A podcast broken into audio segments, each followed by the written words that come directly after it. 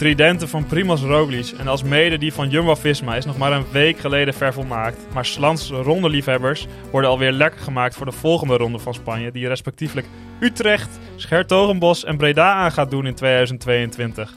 En terwijl langzaamaan de landenteams voor het WK bekend worden en de ene na de andere ster op het programma komt te staan, zit Koos Moerenhout met een probleem. Dylan, bekkenbreukje. Mathieu, hernia. Tom, polsbreuk. Wie oh wie gaat de Nederlandse equipe nog naar een wereldtitel kunnen leiden? Misschien wel Titaan Taco van de Hoorn.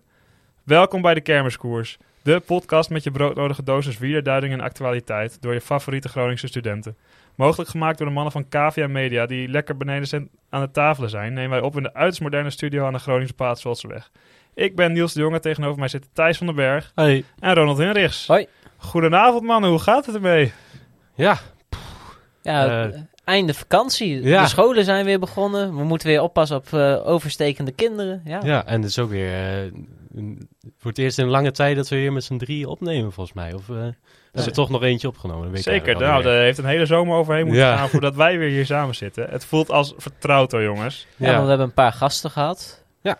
En En nu, eh, En we hebben een duo-podcast gehad. En nu zijn we er weer in alle volle glorie. ja.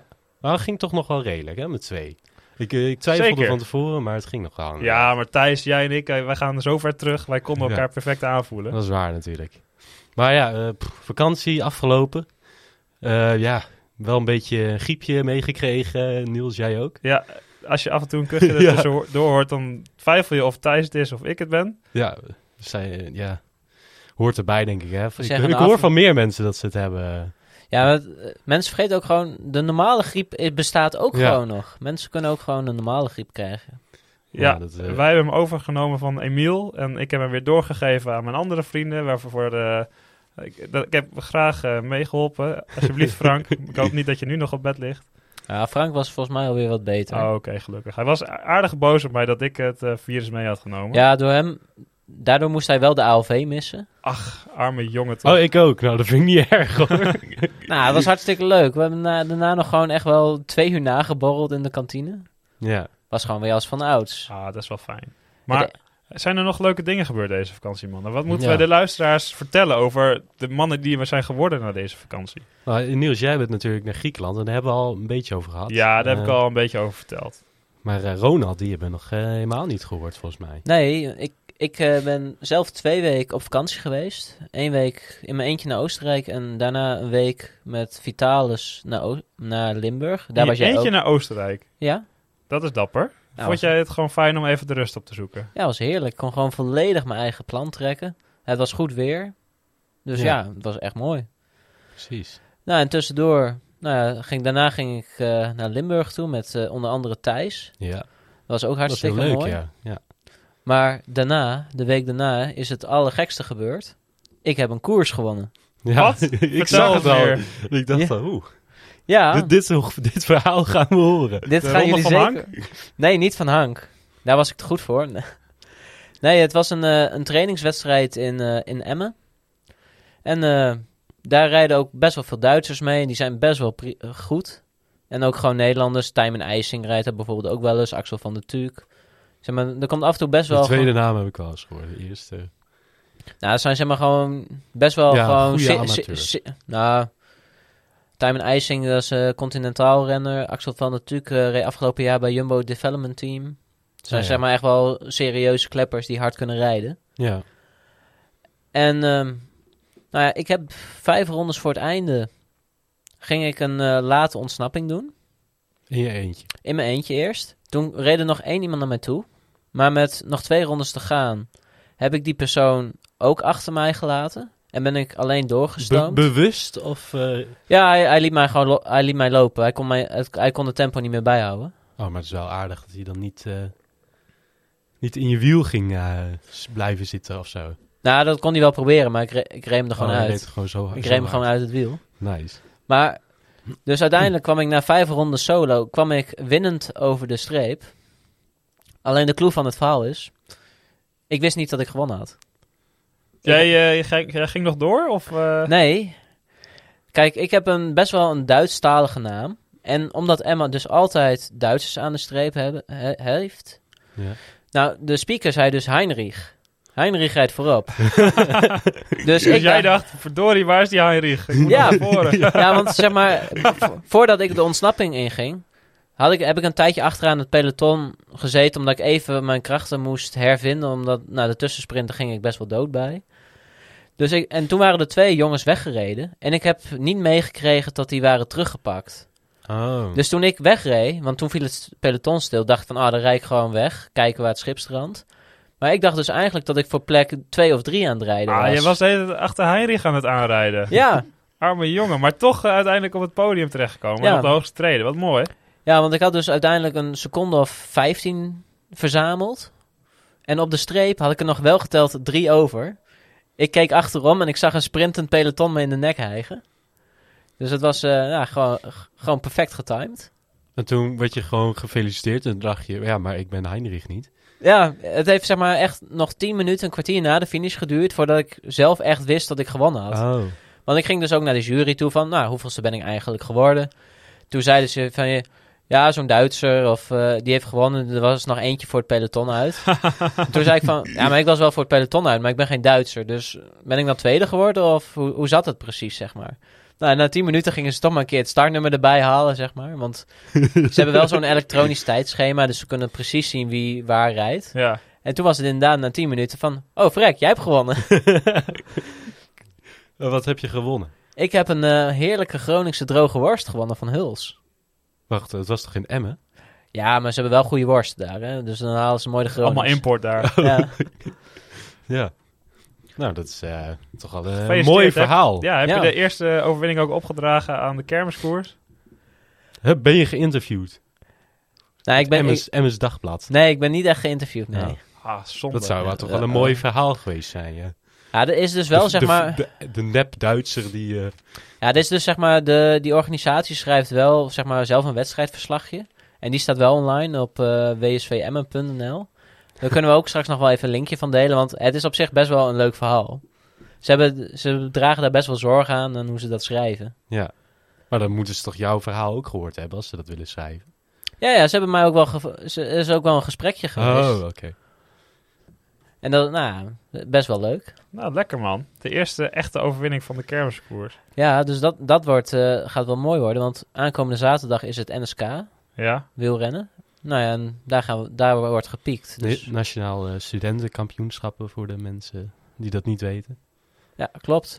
En En het dat is, is jouw piekmoment van het jaar? Ja, dat wordt mijn piekmoment. Dus de vorm is goed. En het leuke is, het is een, om, een parcours van 8 kilometer, waar 3 kilometer kasseien in zitten.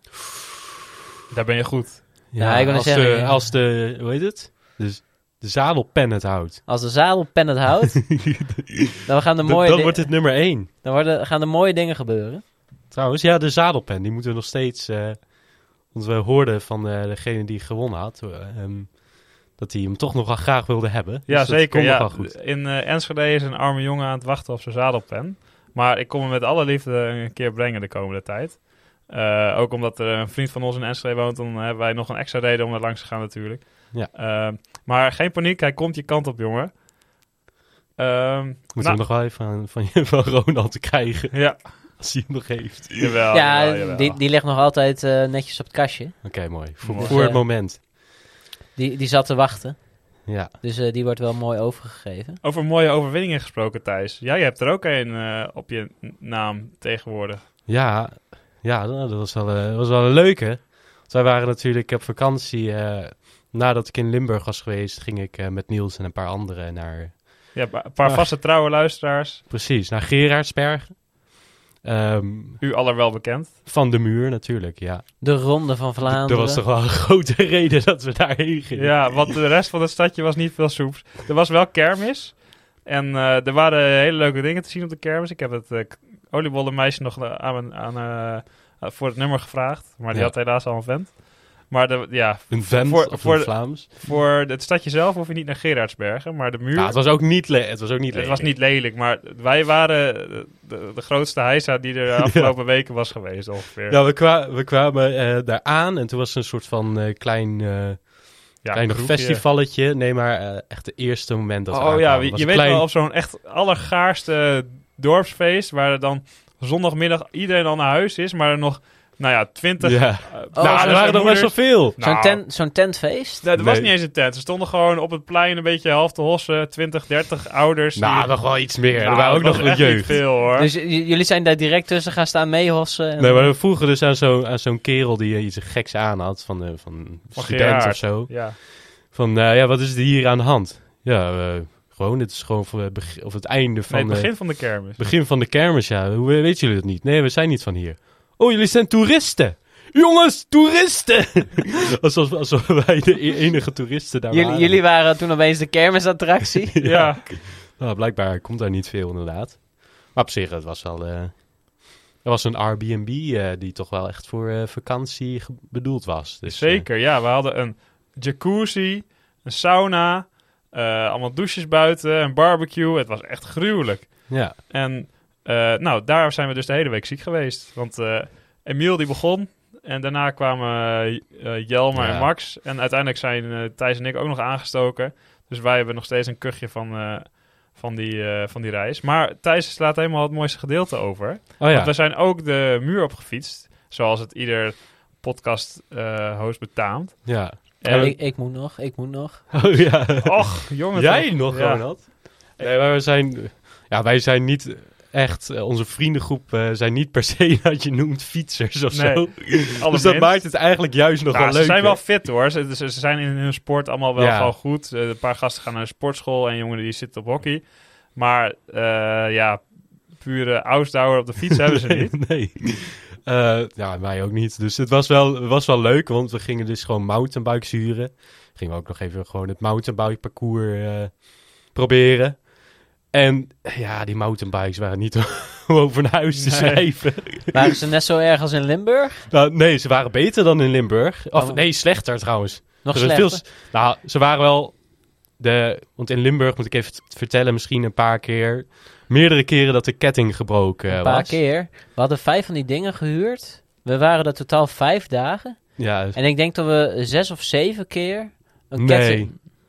volgens mij vijf keer. Oké, misschien de vijf laatste keer. week nog, want toen waren we heel trots. Want toen had ik, eh, hadden, we, hadden we hem in elkaar gezet, zonder dat we dus hulp nodig hadden. Eh, Ik moet zeggen, daar is, hij is echt Ja. minstens vijf keer wel zijn die dat kettingen waar, geknapt. Want ik heb zelf twee keer de rattentaxi gespeeld. Frank en eh, Wouter ook een keer. ja. Maar dat waren nog wel goede mountainbikes gewoon om te mountainbiken. Behalve dus De ketting. dat de ketting... Ja, de ketting maar dat lag ook gewoon aan... Ja, Het ook- onderhoud, alles. Ook.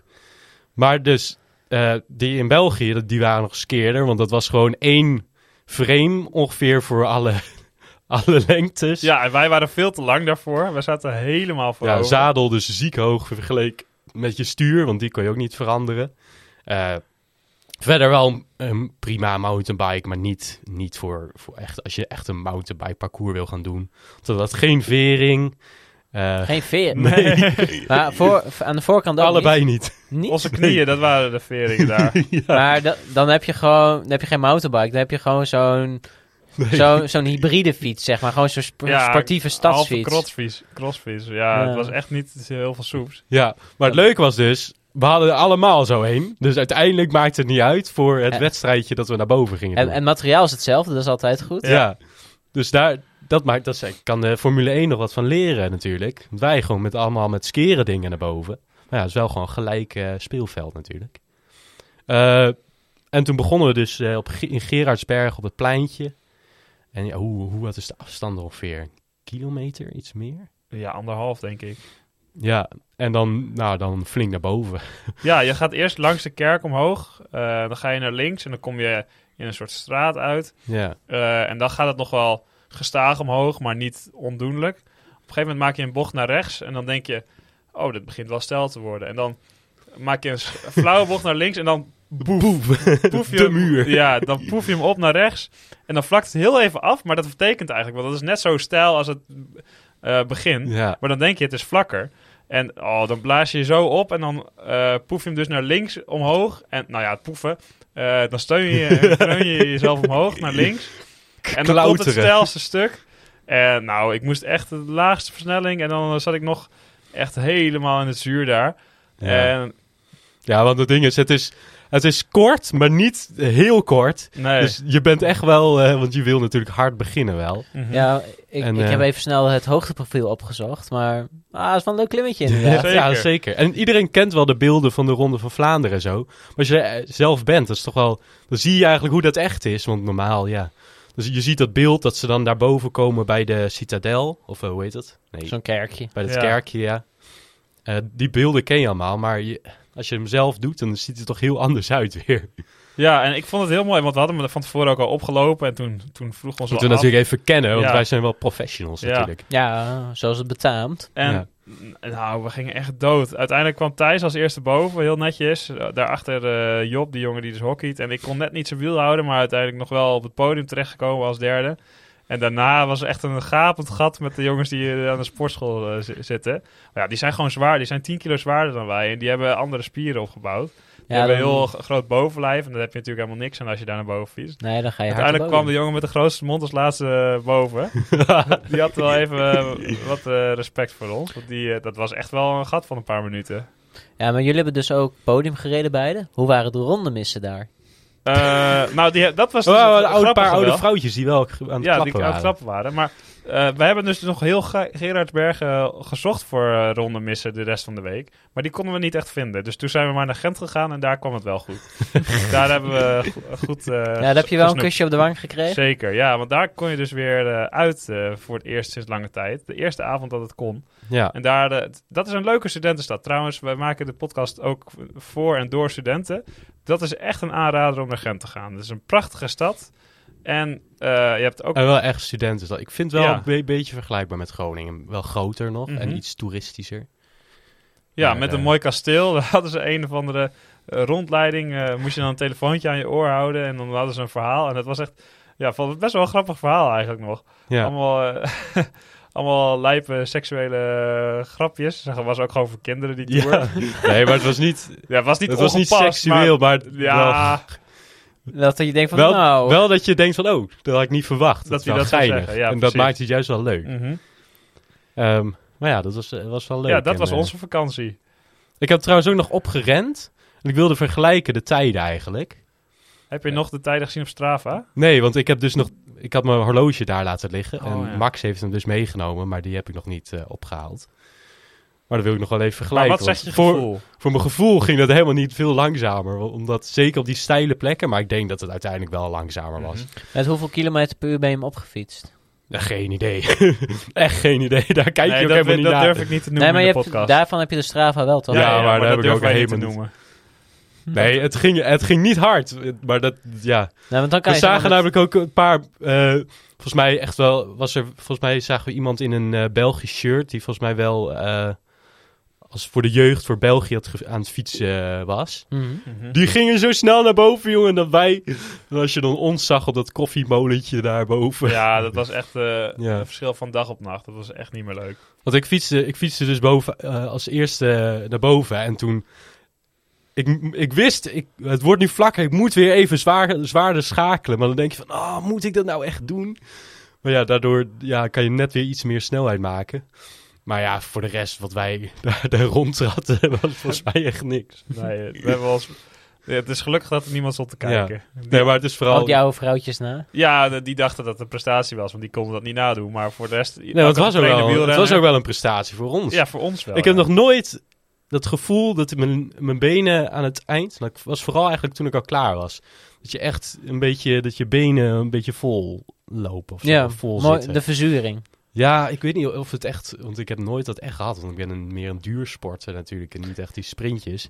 Ja, maar ook duursporters kunnen wel het verzuren, het verzuren Nee, maar ik heb dat, met hardlopen heb ik nooit. Dan, dan heb ik gewoon moeie benen. Of dan, dan kan ik gewoon de ademhaling en zuur, niet meer zuurstof krijgen. Maar niet dat mijn benen echt zo vol lopen als dat. En het was toch wel. Ik vond het wel een lekker gevoel. Het was niet. Het was niet een lekker gevoel, maar ook niet. Ja, het was een beetje eh, heel raar te omschrijven. Je zat zeg maar gewoon goed tegen de grens aan.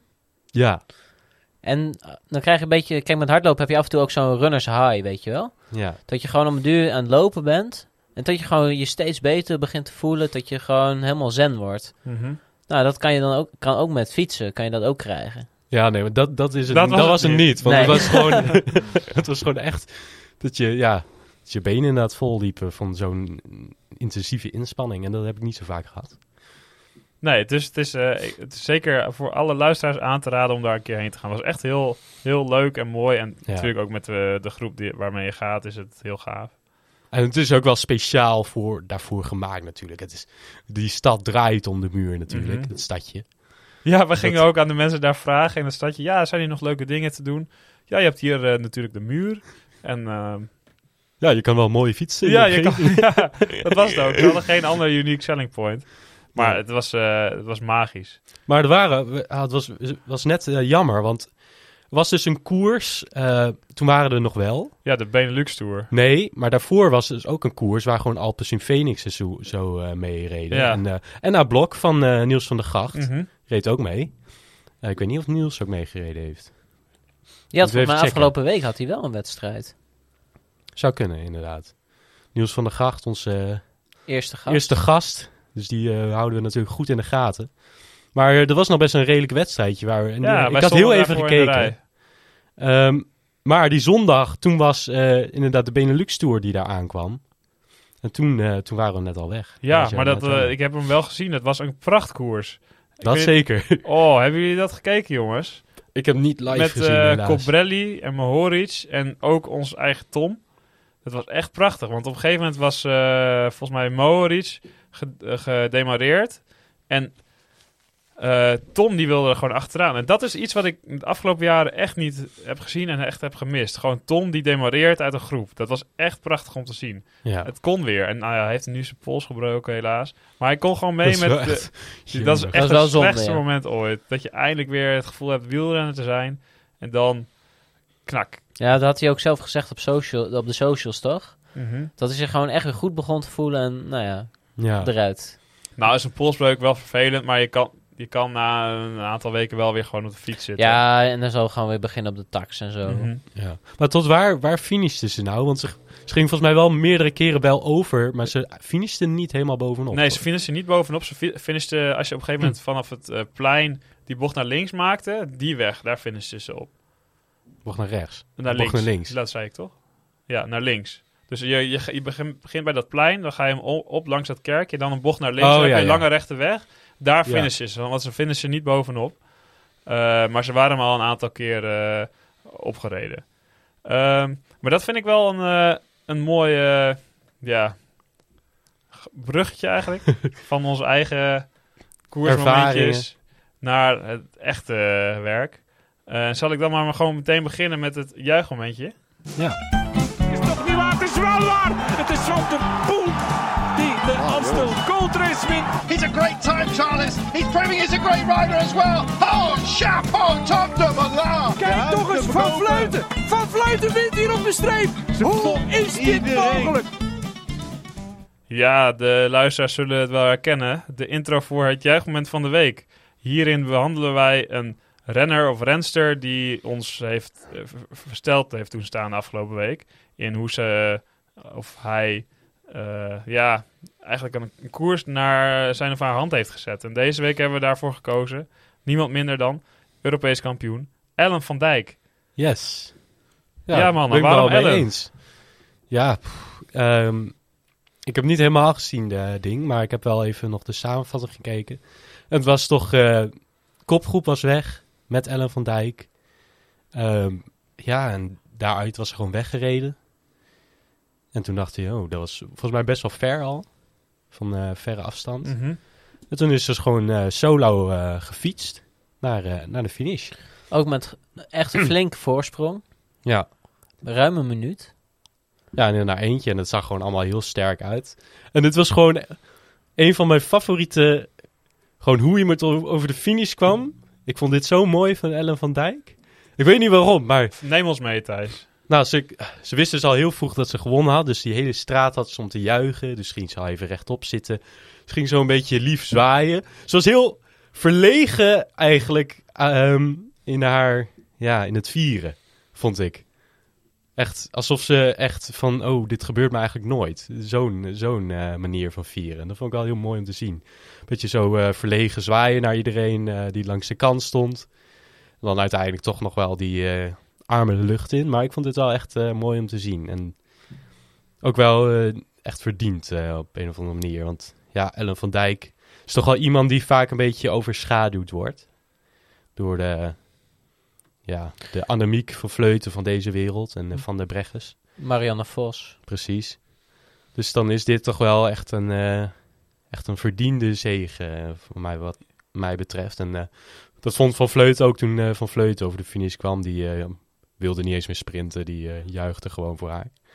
En dat vind ik ook wel weer mooi eh, om te zien. Ja, zeker. Ja, in het interview gaf zij zelf ook aan dat ze eigenlijk niet geloofde dat ze voor de overwinning reed. Omdat in zulke kampioenschappen heel vaak de bal neer wordt gelegd bij Van Vleuten, Van der Breggen of eh, nou, Floortje Makai of Vollering.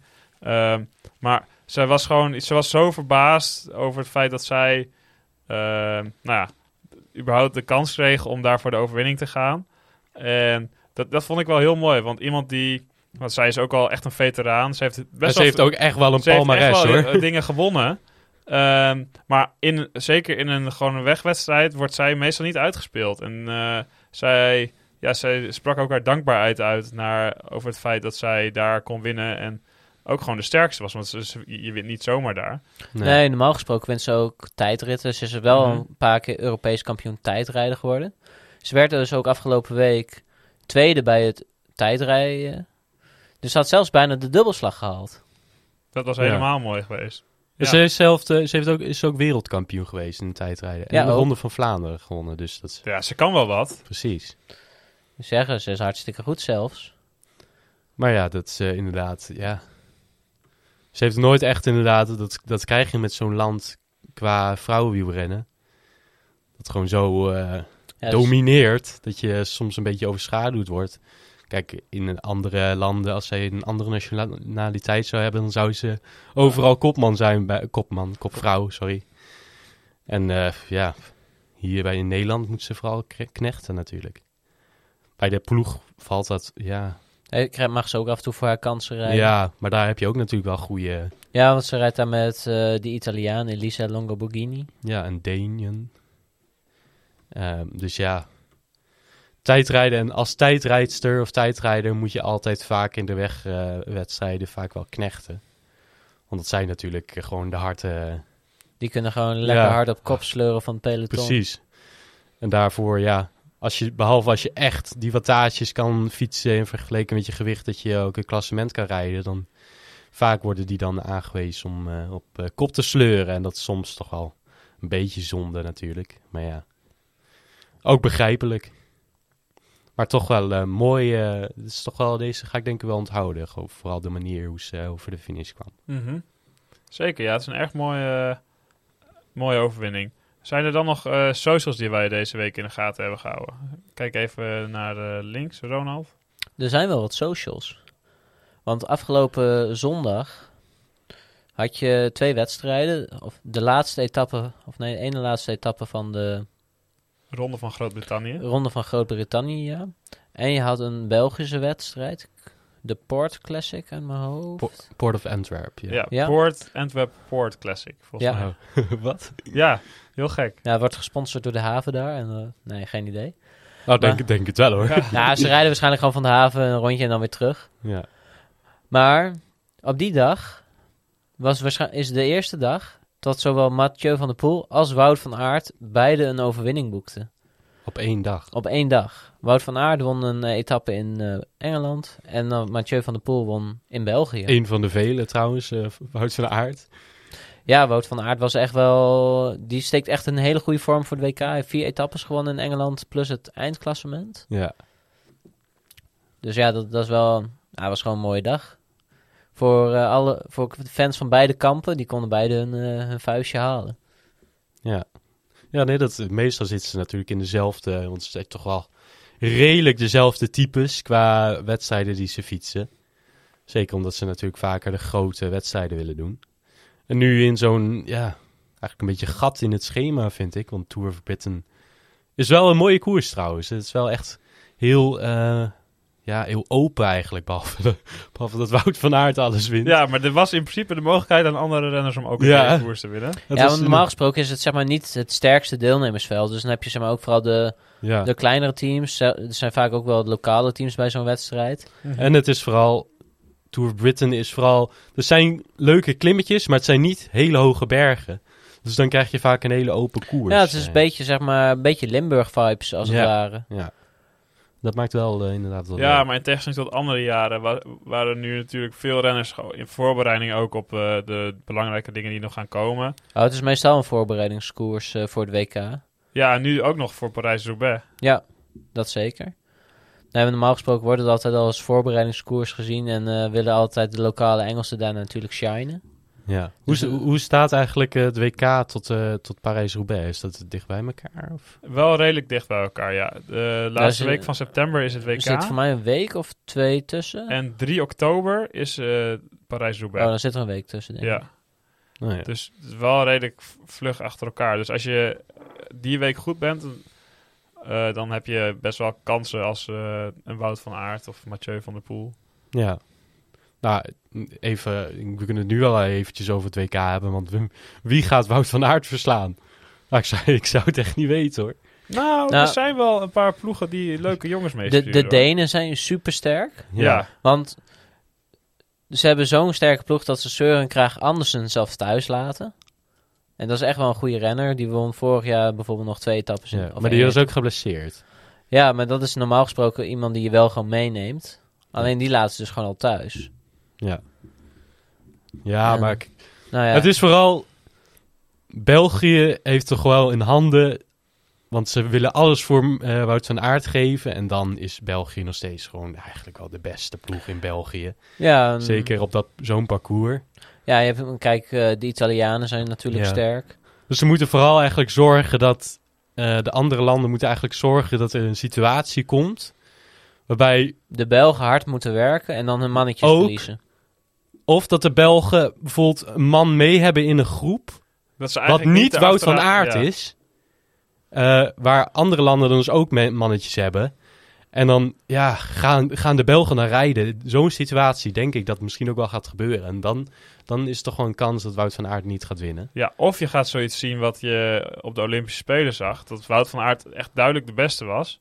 Eh, maar dat er daarnaast dat hij ni- niemand mee had. En dat er eh, steeds mensen demareerden. En dat hij kon niet op iedereen eh ageren. Nee, ja, en maar, dan- ja, en maar, dan, dan ontsnapte eentje en dan wilde hij niet rijden, anderen gaan niet rijden en dan is hij weg. ja, maar ik denk dat hier op dit parcours de, de, Belgische ploeg gewoon zo goed is. Echt een, ja, het is hun, ook hun thuis. eh.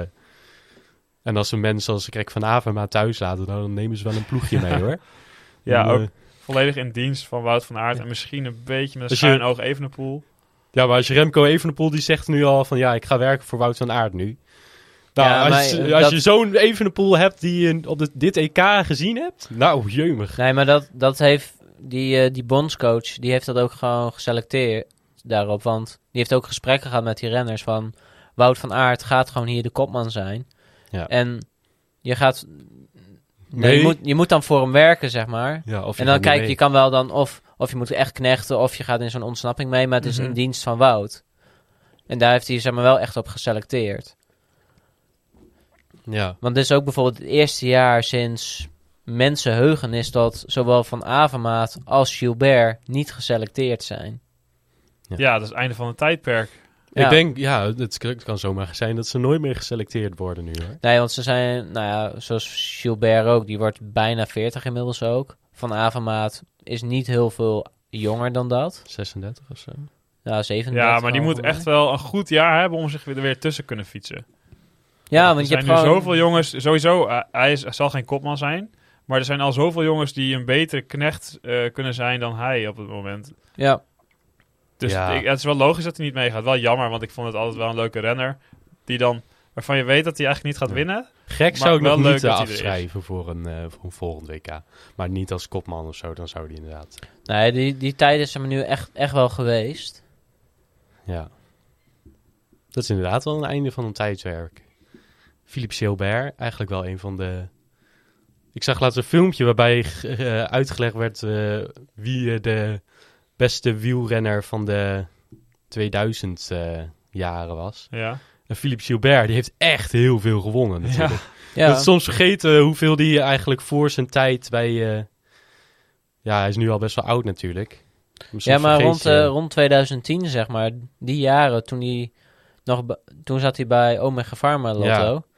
Toen, toen heeft hij gewoon de triple gehaald, zeg maar in de, Arden, in de Ardennenweek. Toen is hij wereldkampioen geworden. Ja. Nou ja, en daarna heeft hij ook, zeg maar, hij heeft Parijs-Roubaix gewonnen, hij heeft Ronde van Vlaanderen gewonnen, hij heeft meerdere keren Lombardije gewonnen. Alleen Milaan Sanremo mist hij nog, zeg maar, voor de Grand Slam van de, van de klassiekers. Ja, en dat gaat eh, denk ik niet meer lukken. Maar dat is wel echt een palmares om u tegen te Ja. Als je alleen die klassieker niet op je naam hebt staan. En me- sommige ook me- eh, meerdere keren. Dat is echt gruwelijk. Ja, hij is, zeg maar, gewoon echt heel goed geweest. Mhm. En ja, het is... Ja, maar hij heeft de afgelopen jaren ook een beetje pech gehad. Dat hij af en toe viel.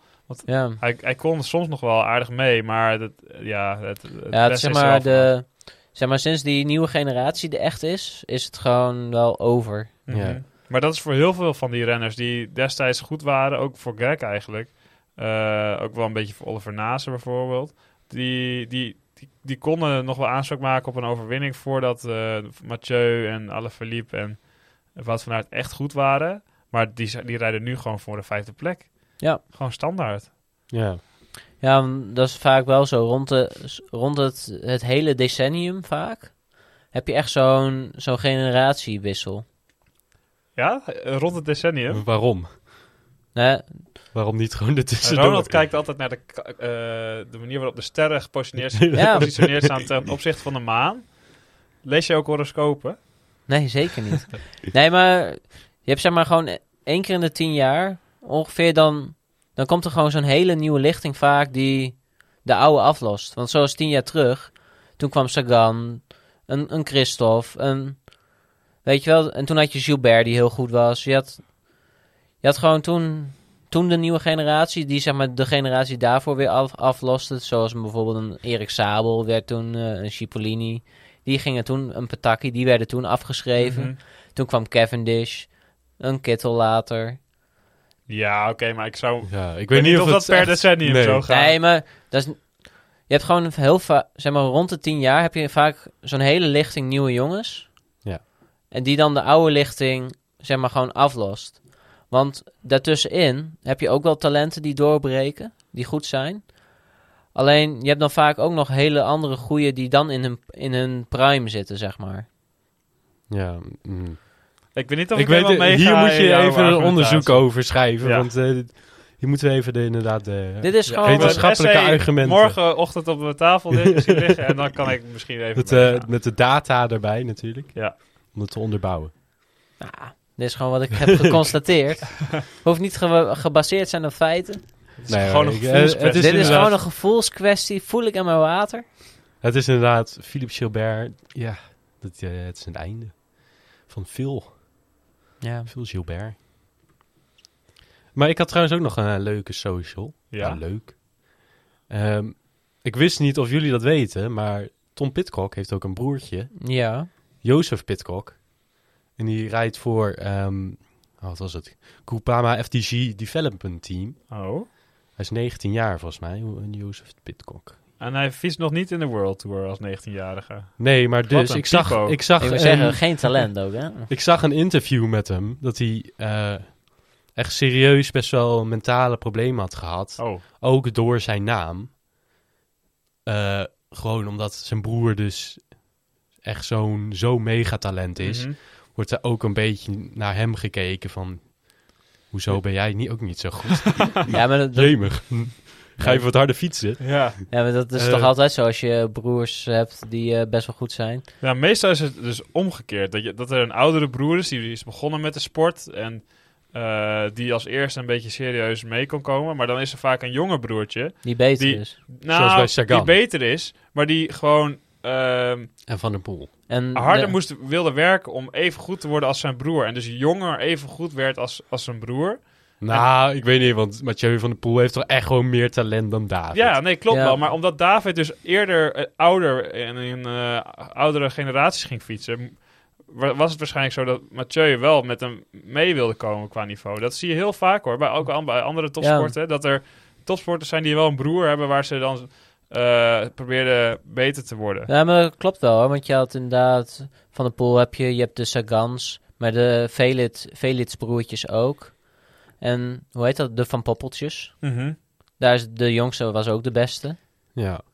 Zeg maar, we hadden ook het meeste... Ja, nou, ik denk oprecht wel dat er wat in zit hoor. Ook als ik eh, nou, naar voetbal kijk, bijvoorbeeld naar mijn neefjes. Ehm, ze kunnen alle drie goed voetballen. Maar je ziet gewoon dat die jongste het beste is, omdat hij, eh, nou ja, gewoon meer zijn best moet doen om ertussen te komen. En dan uiteindelijk meer ontspruit. Ja, en, hij heeft net, en als je jongste bent, dan heb je natuurlijk ook het voordeel dat je weet waar je oudere broertjes, broers of broertjes, zeg maar, de fout in gegaan zijn. Zeg maar, of- ja, ik weet niet of dat heel bewust gaat. nee, hoor. maar het, het helpt wel, zeg maar. Want ook, eh, ik weet als jij zeg maar ook een broertje of zusje hebt. Kijk, ik ben de oudste. Mhm. Ik moest zeg maar, bijvoorbeeld als toen ik voor het eerst wou stappen, moest ik echt mijn ouders smeken van mag ik.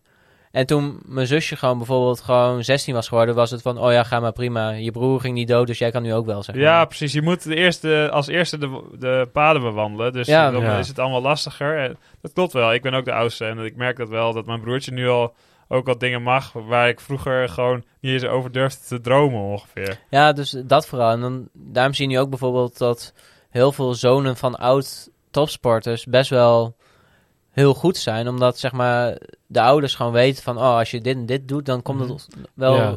redelijk goed. Ja, maar dat heeft ook een keerzijde, vind ik hoor. Want eh, er wordt dan uh, van uitgegaan van... oh, je vader die komt topsporter worden, dus dan moet jij het ook kunnen. Maar die vader, dat is niet, moet je niet vergeten... die vaders hebben waarschijnlijk een hele lastige weg bewandeld... om eh, in de top te komen. Ja, Terwijl die zonen, die hebben gewoon een... een, een een rode loper. Een rode loper inderdaad, die voor ze wordt uitgelegd. Omdat ze, Ja, maar ze, de- ze worden overal toegelaten omdat ze de naam hebben. En dan moet je toch maar, dan moet je toch maar die hardheid ergens vinden.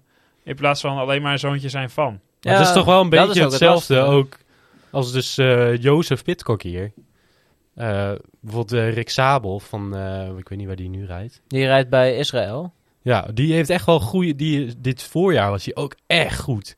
Ehm, maar gewoon zijn, omdat zijn, zijn vader gewoon zo'n goede wielrenner was, heeft hij ook altijd, ja, de zoon van. En ja, hij heeft, eh, zeg maar, zijn vader was nu natuurlijk sprintkoning. Ja, En je dacht van, oh, Rick Sabel, die wordt prof. Die, die wordt ook sprintkoning. Nou ja, hij is, is een hele goede renner, maar de, de sprintkoning is het nooit geworden. nee. Dus dan, die heeft zeg maar toch een, daar hangt toch een soort van vibe inderdaad overheen van, ah, een beetje teleurgesteld. Of Ja. de verwachtingen niet in. En het is nu wel, want we- nu Jozef Pitcock, we zeggen meteen, ja, dat is het broertje van. Mhm. Dat blijft, dat zal altijd zo blijven, behalve als hij nu nog be- een stuk beter wordt natuurlijk. Ja, dat wordt Maar wel ja, pittig. eh, eentje van de twee moet minder zijn en waarschijnlijk is hij dat dan. Mhm. Ja, dan heb je dan, zelfs ook met de, de Yates-tweeling. Dat is ook altijd... eh, ja, maar die zijn wel echt gelijk. hè. Ja, dat vind ik een van de weinige voorbeelden waar, waar je echt moeite hebt om één betere aan te wijzen. Natuurlijk heeft de ene grote ronde gewonnen en de andere Ja. niet, maar eh, dus ja, is Het wel heeft ook inderdaad met, met, met geluk een beetje te maken. En Ja, tuurlijk. Die zijn wel echt inderdaad, maar dat is ook een tweeling. Dus dat is misschien ook een, nog wel anders. Dat is, dat is nog wel anders, want die zijn wel gewoon echt even oud. Hetzelfde als, eh, hoe heet het, de gebroeders Isagieren. Die zijn ook toch wel, eh, Ja, die zijn ook beide best wel heel goed in. ja. En ook niet heel veel beter de een dan de ander. Nou, je hebt ook nog de broertjes Herrada inderdaad. Ja. Ook nog. Die Spaanse. Maar dat zijn toch volgens mij wel allemaal al tweelingen. Maar dat weet ik trouwens ook niet. Jeet, Nee. Jeet in ieder geval. Nee, de Ja, Isagiren zou je zijn, denken dat dat een tweeling is? Isa, Iga- de Isagiren zijn geen tweeling. Nee? Nee, daar zit twee of drie jaar tussen. Nee, je hebt Jon en je Gorka, Ja, maar dit is volgens mij geen tweeling. Ja, dat zou goed nee, kunnen. dat is geen tweeling. Gorka. Itagire. Nou, ik kan niet vinden. Maakt er niet zo uit. Nee. We zeggen dat het geen tweeling is. Ja. En Het als is het wel geen- zijn, dan moeten wij even aan hun vertellen dat ze geen tweeling meer zijn. Ja. Maar ik, bij Maar- deze wil ik dus even zorgen dat wij de mindere broertjes en broers of wat dan ook altijd even in het zonnetje zetten. En even, oh, Tom heeft goed ge- ge- gefietst vandaag, maar Jozef heeft ook op zijn niveau ook gedaan. een mooie eh, wedstrijd. En jongens, niet vergeten, hij is 19, dus hij, hij kan ook nog gewoon eh, goed worden natuurlijk. Ja. Maar hij heeft nu wel al die druk, zei hij in een interview. En dat hij echt wel mm, toch wel tegen een depressie aan zat. Dus dat is toch best wel heftig nog. eh. Ja, zeker. Dat is helemaal niet zo'n, nodig eh, voor zo'n jongeren. nee. Want waarschijnlijk fietst hij met, samen met een gast die net zoveel wattages fietst, maar die gewoon niet dezelfde achternaam heeft en helemaal niet ja, last heeft van die druk. Dus Jozef, als je luistert, lekker op je eigen tempo. Ja. Jongen, je, voor, Nou, je voor- komt er wel. Voor ons hoeft het niet zo hard en doe het gewoon lekker hij, op je eigen niet, manier. niet voor niks bij de, de Ja, je, je, development team. je, van, mag, je mag eh, altijd een wedstrijdje meepakken in, in, eh, in Emmen. Er zijn ook altijd Duitsers die hard kunnen fietsen. Dus Ja. kan je ook mooi meedoen. Precies. Nee, maar hij, hij, hij, hij kan echt wel goed fietsen hoor, want hij heeft al een paar uitslagen al gereden. Ehm eens kijken. Tweede in ehm, Tour de la Mirable. Af, Oh. etappe. Nou ja, nee, dat zegt me allemaal niks natuurlijk. Maar hij kan, eh, hij kan het echt wel. En, eh, we gaan eens zien wat, Ja. hij, eh, wat hij gaat We maken. wensen hem alle goed. Precies. Over de mensen waar het niet zo goed mee is gegaan de afgelopen week. Het sleutelbeentje van de week. Ja, in het sleutelbeentje van de week behandelen we een renner die ongelukkig ja, ten val is gekomen. Of eh, Gewoon iets heeft ongelukkig. geraakt. Ja. Of gewoon ongelukkig was. En deze week... eh, Ronald, wie heb je meegenomen? Nee, ik heb. Of wij, Thijs. Ik heb hem Thijs. opgeschreven, maar eh, Jan Maas. Zo- Waarom zo'n van. Jan Maas? Zo'n van. van? En Waal. Nee. Nee, nee ook, zo- ook, zo, ook zo'n zoon van een eh oude Oh. wielerprof. Is dit, is dit echt of Dit is echt. van wie dan? Eh, hoe heet hij ook? Ja, Je Maas.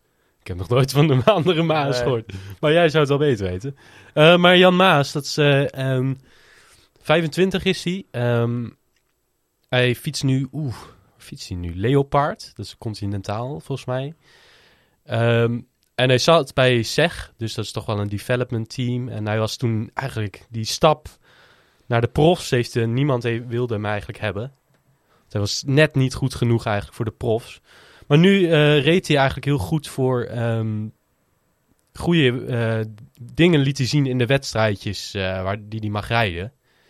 Ehm, en toen kwam het EK er dus aan. En jongens, laten we e- een beetje eerlijk zijn.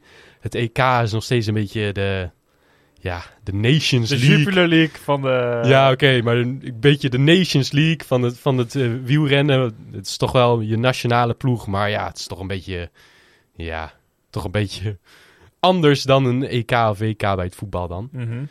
Ehm, het is ook nog niet zo oud, maar toch, ehm, Nederland ging dus met een ploeg daar naartoe. Eh, en toen eh Dylan van Baarle, we hadden hem al even in de intro benoemd. Wat had hij ook alweer? Je had het opge... Ja, een kleine breuk in zijn bekken. Nou, die ging dus niet mee en toen moest er een vervanger worden opgeroepen. En toen eh, mocht Jan Maas mee, want die had toch al leuke dingen laten zien al in de kleinere wedstrijdjes. En ja, het EK, waarom zou je zo'n plekje inderdaad niet geven aan zo'n jong talent? Nou ja, redelijk jong talent die inderdaad net niet ehm, die stap naar de profs had kunnen maken, maar Mhm. nu toch wel laat zien dat hij dat misschien wel kan. En dan was dit toch wel een mooi eh, moment geweest dat hij toch wel in zo'n grote wedstrijd, het EK dan toch nog wel met echt wel grote profs natuurlijk, ehm, dat hij daar kon laten zien. En toen, eh, toen testte hij positief, Nou, COVID. een vermoedelijk vals positieve test inderdaad. Ja, Dat is heel pijnlijk. Meteen zijn hele droom aan diggelen, niet meer mee Ja. mogen doen. hij was helemaal trots dat hij eh, toch wel, nee, dat had hij bij de jeugd wel gedaan, maar nu toch bij de, bij de vol grote mannen toch een Nederlands shirt mocht aantrekken. En dan, en dan dit, ja. Ach, arme jongen. Dan, dan gun je toch liever, eh, ik weet niet wie er allemaal hebben meegereden voor Nederland. Ja, er zijn vast genoeg gasten die het wel vaker hebben gereden. Ja. Die het niet zoveel boeit. Nee. Nou, Koen Bouwman, die gaat echt nog wel een keer meedoen. Ja, die is ook gewoon prof. Dus ja. dan, dan denk je, ja, ge- geef die, die positieve test dan aan Koen Bouwman. ja, zo werkt het helaas niet, Ja. Thijs. zo, nee, dat kan niet. Eh, helaas. Maar dus, eh, ja, dat is toch wel echt wel, echt wel zuur voor Jan Maas. Mhm. Ehm, Over het EK gesproken. Hebben jullie nog mee, een beetje meegekregen van eh, wat er is gebeurd? ja, Ik ik, heb een het, heel ik leuk- heb het half meege- ik heb het half gekeken. En ook, want ik zat ook in de bus. Dus ik zat die live tracker ook zo te volgen. Mhm. Eh, ik was toch wel, eh, want ik zat bij tijdens, echt tijdens de finale in de bus. Ja. Toen zat ik zo te kijken, oeh, dus- oeh Colbrelli en Evenepoel nu voorop. Oeh, dan, dan hoop ik wel op Colbrelli. Ja, ik ook. ook al was echt, ja, natuurlijk Evenepoel natuurlijk wel echt de sterkste. En Colbrelli, ja, je moet... Iedereen, ik zag, zat ook op eh, Instagram al te kijken na die winst van, oh, undeserved en bla bla bla. En daar kan ik me wel echt aan ergeren, want je moet, Je, moet toch gewoon aan je, aan je sterkte, moet je, daar moet je naar gaan fietsen. Ja, ja, Cobrelli is gewoon de snelste en Evenepoel was misschien wel sterker. Dus dan gaat Cobrelli niet eh, allemaal kopwerk met hem doen natuurlijk. Ja. Nee, en je wint, je wint niet zeg maar met een cadeautje. Nee. Het is geen Vinokourov die Oeran even 100.000 euro toes- toeschuift in Luik Bastenaken Luik of zo. Nee. dat was ook op de Olymp- Olympische Spelen trouwens. Ja. Maar- Never, never mind. Ja. Dan was het, dat- sorry, dat was met, eh, hoe heet dat? Kolopnev in Luik Bastenaken Luik. Mhm. Kolopnev, excuses. Ja. Ja. Maar Nee. Cobrelli, die, die, ja, die wist, ik ben sneller. En ik voel dat hij heel sterk is. Dus ja, die, ga, eh, blijf maar rijden. Ik ga niet zoveel Ja, doen het was natuurlijk. meer de vraag of hij op, het laatste, op de laatste beklimming, dat was 10 kilometer voor de meet, of Evenepoel Cobrelli daar de af kon rijden. En toen, Ja. toen je langzaam door begon te krijgen dat dat niet ging gebeuren, toen ging alsnog, want ja, Evenepoel moet dan wat verzinnen, want hij weet, op, als ik naar de streep rijd met Cobrelli, dan ga ik sowieso verliezen in de sprint. En die commentatoren, die werden ook helemaal gek van, Evenepoel, waarom doe je niks? En hij bleef maar op kop fietsen, omdat hij bang was dat hij werd eh, teruggehaald, maar ze lagen al een minuut voor op eh, de nummer 2, Cosnefora. Ja, dan kan je echt wel kalmer aanrijden. Ja, hij had echt wel een beetje kunnen spelen en wat nerveus kunnen doen. Maar hij was gewoon op kop aan het rammen en hij snapte het maar niet. Hij was de met zijn elleboog aan het Ja. doen en rij, neem over, neem over. Hij was, ja, maar dat, hij had gewoon zelf Ja. heel slecht gespeeld. En toen zei Maar Ja, ik ook- moet, je moet altijd, als je maar met z'n tweeën bent, Ja, dan is dat zo moeilijk om dan nog weg te rijden. Want dat zag je ook bij eh, nu toen eh, Mathieu van der Poel eh, won. Ik had Mhm. dat kleine wedstrijdje even gekeken. Was hij met Taco van der Hoorn dus weg. ja. Ehm Taco van der Hoorn wist ook, ja, ja, ik kan niet. Ik sprint hem er niet uit. Mhm. Maar rijden, Ja. als je in een groepje van twee bent, met drie is het heel anders. Want dan moet er één iemand reageren natuurlijk. ja, want dan kan je even op ja. verrassing spelen. Kijk, als je met twee man bent, De ene Je- moet sowieso reageren, want je, je let altijd, ja, als jij als tweede rijdt, je let gewoon op het achterwiel. Ja. En als je voorop rijdt, dan, dan kijk je achterom. Ja, en je, moet, en je moet reageren. Kijk, als je met drie bent, dan is er vaak nog het spelletje van... Ga jij? Ga jij reageren? Ga Of jij ga, je, reageren? of ga ik reageren? Want degene die reageert is dan vaak natuurlijk de verliezer uiteindelijk. Ja, Als ze er weer bij komen. klopt. Want En die heeft ook. net een extra jasje uitgedaan. Precies. Maar met z'n tweeën... Evenepoel was niet weggereden bij Colbrelli. Hoe, ook al is hij misschien wel sterker. Mhm. Dat, dan, met, als je met z'n tweeën bent, als Cosnefrado was nog was bijgebleven, dan had dat gekund. Maar eh, nu, Ja. ja. nu dat is... Maar je hebt ook zeg maar gewoon het feit dat zeg maar Evenepoel natuurlijk ook gewoon nog niet heel veel koerservaring heeft. Ja. En Cobrelli is gewoon tien jaar ouder en die, die rijdt al best wel veel langer mee. Dus die, die weet ook gewoon hoe die dit moet aanpakken. En inderdaad, als er nog een flinke heuvel was geweest, dan was het misschien anders geweest. Ja, maar het heeft Ja. ook met ervaring te maken. Want dat zeiden ze op de, op de NOS volgens mij ook. Eh Evenepoel is het vanuit de jeugd gewoon gewend om elke koers in zijn eentje aan te komen. Ja, alleen die rijdt iedereen gewoon naar de tering. En Colbrelli, die is wel slim en sluw en die weet hoe hij een beetje zo'n Col- man uit de tent moet lokken. Maar hij weet gewoon niet hoe het is om dat, eh, dat spelletje Ja. te spelen. Nee, Cobrelli moet daadwerkelijk spelen om te winnen. En, Mhm. Want hij is een goede sprinter.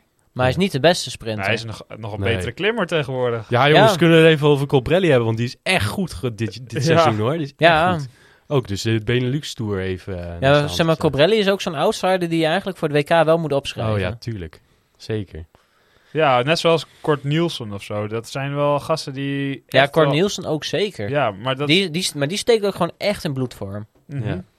Dus als die dan nog twee weken vast kan houden, dan, nou, Ja. dan, moet je maar, dan is hij erbij. Maar nog even terugkomend op dat andere. Hij had het misschien wel moeten proberen, inderdaad, an- om anders te doen, even een pool. Maar je moet niet doen dat als hij. Oh, eh, je moet ook gaan demereren, gaan demereren. Dat was niet anders gelopen. Dat weet ik Nou, hij had het op zijn minst kunnen proberen. Maar hij heeft niet één, één Toen, keer... niet op het echt- vlakke, niet op het vlak. Dan moest hij, hij moet het wel proberen, tuurlijk. Ja, Maar hij was niet weggekomen. Nee. nee, Nee, want- maar ja, hij heeft het niet eens geprobeerd. Dan weet je... Ja, dan rij je zelf naar de slagbank. Hebben jullie trouwens ook nog het onderdeel eh, gemengde teamsprint... eh, of het teamtijdrit gezien? Nee. Ja, niet gezien, maar dat heb ik al een andere keer gezien, ja. Dat is best een leuk evenement. Het is wel leuk, maar ik, weet niet, ik vind het altijd een beetje... Ze moeten iets, ze moeten iets extra's erbij, dus dan verzinnen ze zoiets. Dat Nou ja, er hoeft niks extra's bij. Alleen, had dus eerst had je, eerder had je gewoon het, een ploegentijdrit. Zeg maar met gewoon merkenteams. Dus gewoon Mhm. de normale ploegen. Ja, Alleen, daar ben ik meer fan van. men, zeg maar, je had een paar teams die daar gewoon echt op inzetten. Die, eh, die waren er echt goed in. En een paar teams, ja, die moesten er zijn, maar vonden, het helemaal kut. En daardoor was er zeg maar hele gemengde reviews.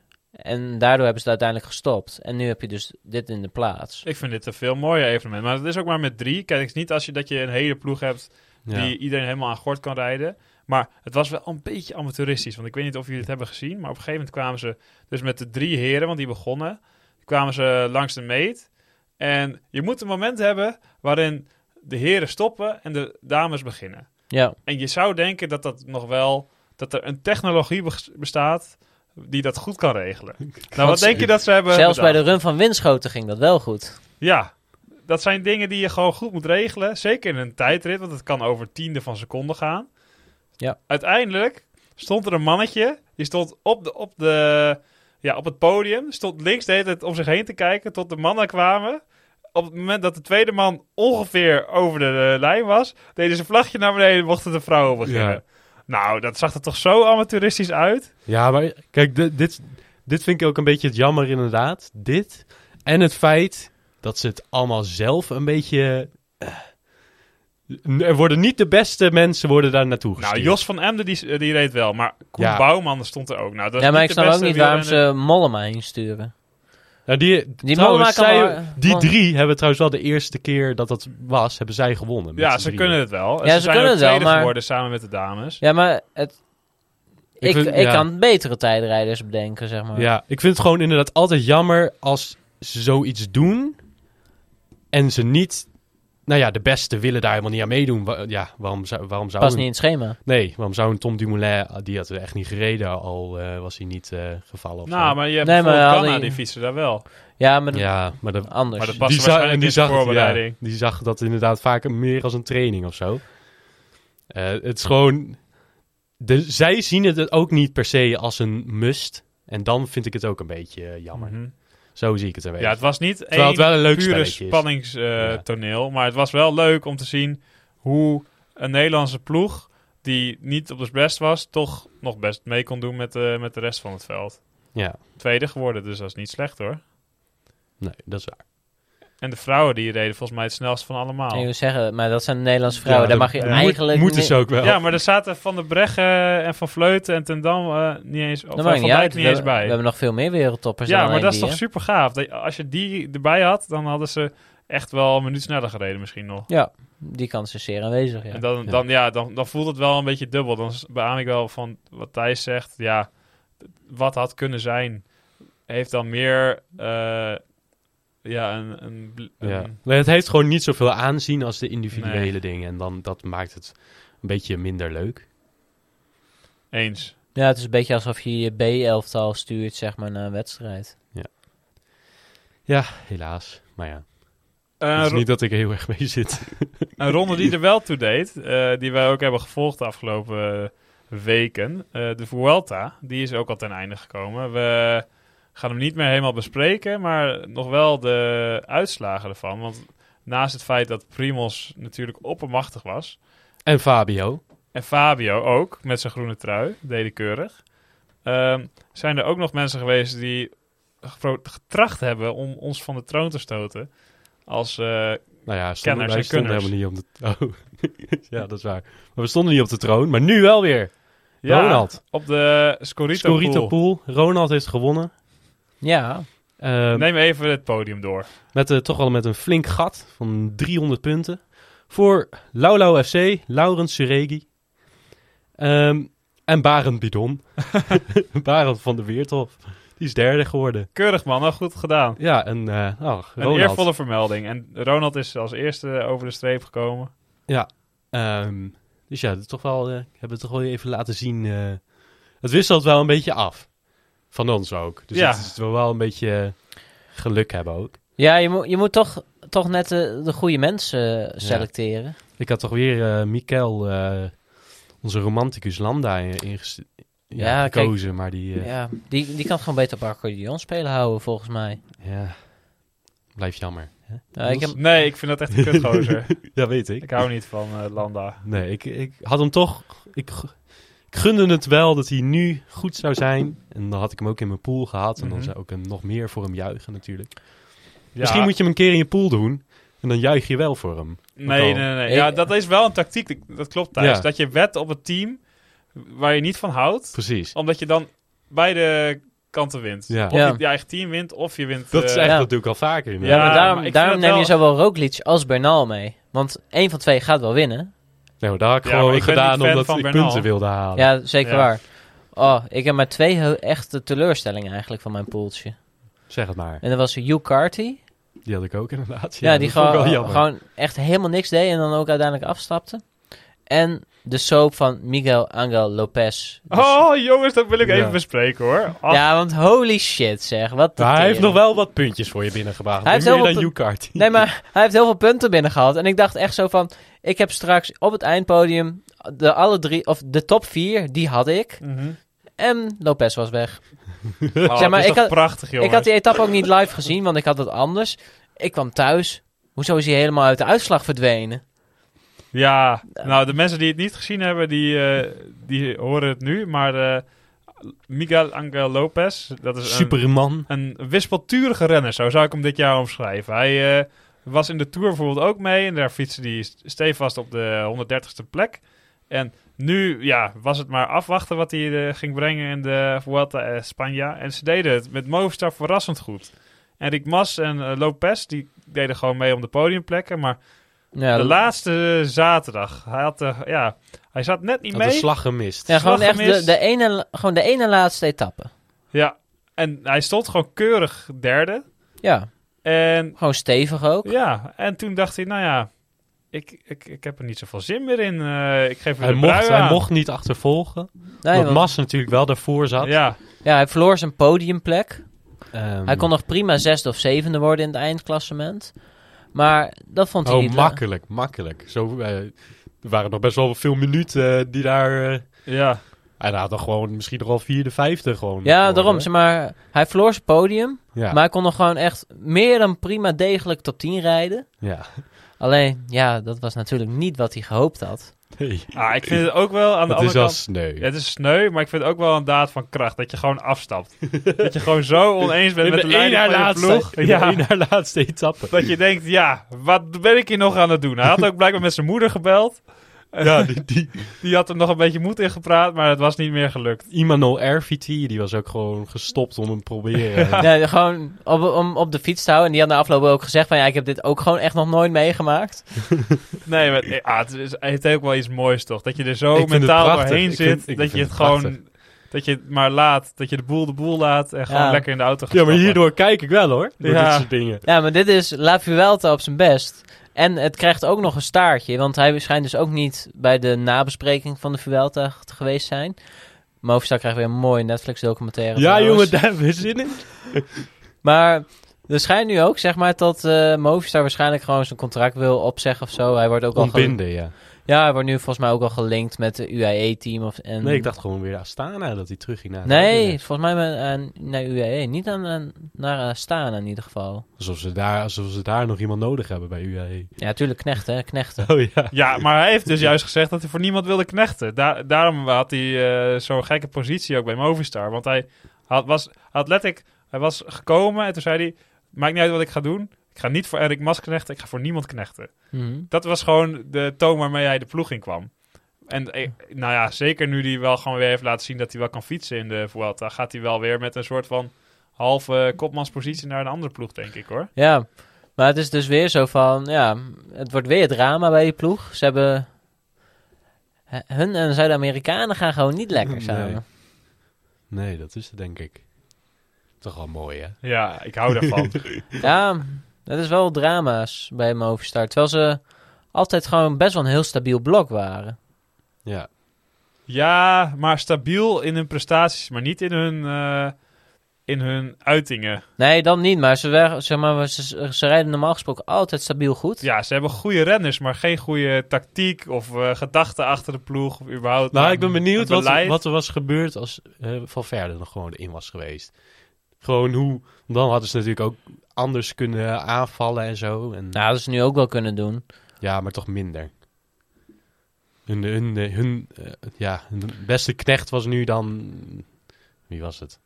RVT, Nee. Nee. eh, Rogas. Rogas of, eh hoe heet ehm, Die die nog nooit een koers had gewonnen en toch bijna een koers had gewonnen. Ver- Verona. Verona, ja. Ja.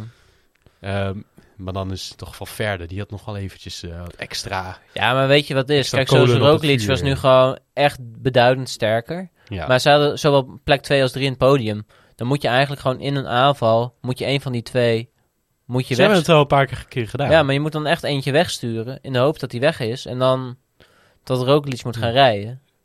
Ja, Zeg maar, maar, als je heel eerlijk bent, zij gingen niet meer voor de eerste plek. Ze waren Nee. meer aan Nee, het niemand, niemand ging meer voor de eerste plek. Maar ze hebben het wel nog geprobeerd. Toen Lopez, op een gegeven moment ging die nog. En toen, maar dan heeft Roglic zo'n la goede laatste 500 meter... dat hij weer tot 10 seconden kwam. eh. Mhm.